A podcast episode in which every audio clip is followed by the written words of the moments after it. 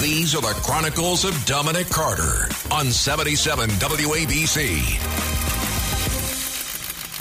So earlier tonight, I was uh, fortunate to be part of the group from WABC that was at Carnegie Hall for the U.S. China Cultural Foundation Night of Cultural Splendor, where Mr. Catsimatidis, with his family, his uh, his wife, uh, Mrs. Catsimatidis, Margo Catsimatidis, his daughter Andrea, they were on stage with him. His son uh, was not there, but normally his son is there.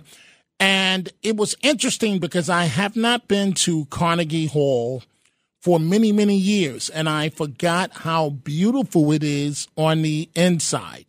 And so during his remarks, when he was one of about five people, Mr. Catsimatidis, that received an award, he talked about how he's trying to get China to loan panda bears to New York City.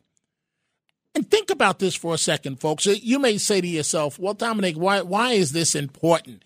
It's very important because New York used to be the best of the best of the best. We used to be first at everything. Now it seems like we're last at everything.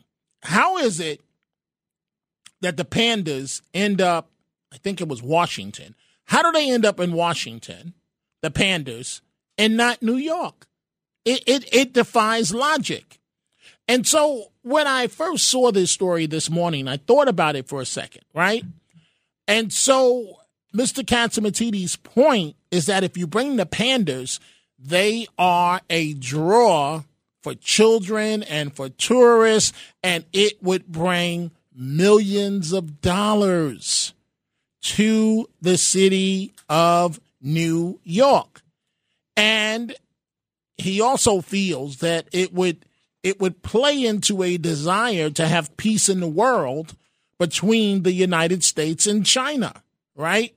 A deal that he dubs peace through pandas. And so I just think that, it, you know, we have the Statue of Liberty. I really think, as Mr. Catsimatidis argued, that the pandas would be right up there with the Statue of Liberty.